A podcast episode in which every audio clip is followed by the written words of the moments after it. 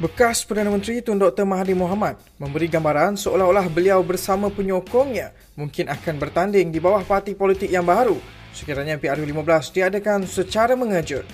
Dalam satu wawancara bersama laman web berita InvestVine, Mahathir berkata beliau juga akan tetap berkempen tapi pada masa yang sama membayangkan untuk tidak memainkan peranan utama.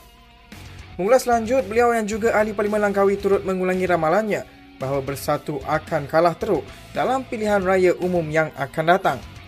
Terdahulu, Mahathir dan empat penyokongnya disingkir daripada Bersatu apabila parti itu secara terbuka enggan tunduk kepada Presiden Parti Muhyiddin Yassin yang secara peribadi dituduh oleh Mahathir yang mengkhianatinya untuk jawatan Perdana Menteri.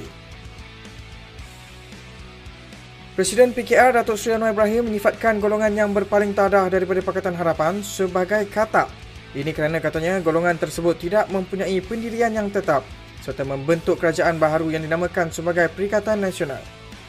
Bagaimanapun Anwar berkata beliau bukan mempertikaikan keputusan yang di-Pertuan Agong yang melantik Perdana Menteri. Sebaliknya peraturan dan etika politik.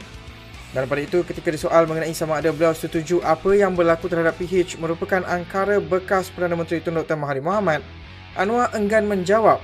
Sebaliknya berkata beliau mahu melihat keharapan dan melihat perubahan untuk negara. Presiden Warisan Sabah Datuk Seri Syafiq Abdal berkata cadangan untuk menjadikan beliau sebagai calon Perdana Menteri adalah merupakan cadangan yang dibawa oleh Amanah dan DAP. Menurutnya tujuan Amanah dan DAP mengemukakan idea tersebut adalah untuk memberi penyelesaian kerana Tun Dr. Mahathir Mohamad dan Datuk Seri Anwar Ibrahim tidak boleh bekerja bersama. Dalam pada itu, Syafiq yang juga Ketua Menteri Sabah turut mendakwa selain Mahathir dan ahli parlimen yang menyokongnya, ada beberapa individu dalam kem Anwar turut menyampaikan sokongan kepadanya. Bagaimanapun, beliau menegaskan apa yang lebih penting adalah untuk PH mengatasi kebuntuan dan berusaha untuk membawa negara ke hadapan. Tiada kes penularan tempatan dalam empat kes baharu positif COVID-19 yang direkodkan semalam Ketua Pengarah Kesihatan Datuk Dr. Nur Hisham Abdullah berkata, empat kes berkenaan melibatkan tiga rakyat Malaysia dan seorang warga asing yang memasuki negara ini. Menurutnya, pertambahan itu menjadikan jumlah kumulatif positif COVID-19 adalah 8,729 kes. Sementara itu, beliau turut memaklumkan enam pesakit COVID-19 sedang dirawat di unit rawatan rapi. Hanya empat pasukan dalam Liga Malaysia telah melengkapkan proses penswastaan kelab ketika ini menjelang tarikh akhir ditetapkan Persatuan Bola Sepak Malaysia FAM pada September depan. Setiausaha Agung FAM Stuart Ramalingam tanpa mendedahkan butiran terperinci berkata 12 lagi pasukan sudah giat melengkapkan proses pemisahan status Persatuan Bola Sepak kepada kelab bola sepak. Sementara enam pasukan belum memulakan proses berkenaan setakat ini. Mengulas selanjut, Stuart berkata penularan pandemik COVID-19 dan perubahan tampuk pentadbiran kerajaan negeri yang berlaku sejak Mac lepas juga telah mempengaruhi proses penswastaan kelab.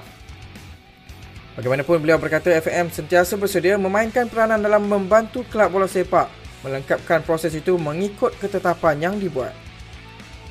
Kepada anda yang mengalami masalah berkaitan dengan undang-undang tetapi buntu nak melalui prosedur perundangan yang rumit, usah bimbang kerana sinar harian dengan kerjasama Yayasan Peace atau Policy and Economics Affairs Center of Malaysia Foundation akan menganjurkan klinik nasihat guaman percuma pada Khamis 16 Julai 2020 ini bermula dari jam 10 pagi hingga 3 petang bertempat di Ibu Pejabat Kumpulan Karangcraft di Seksyen 15 Shah Alam.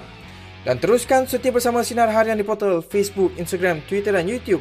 Dan jangan lupa untuk mak turun aplikasi Sinar Harian bagi mengikuti perkembangan semasa dalam serta luar negara.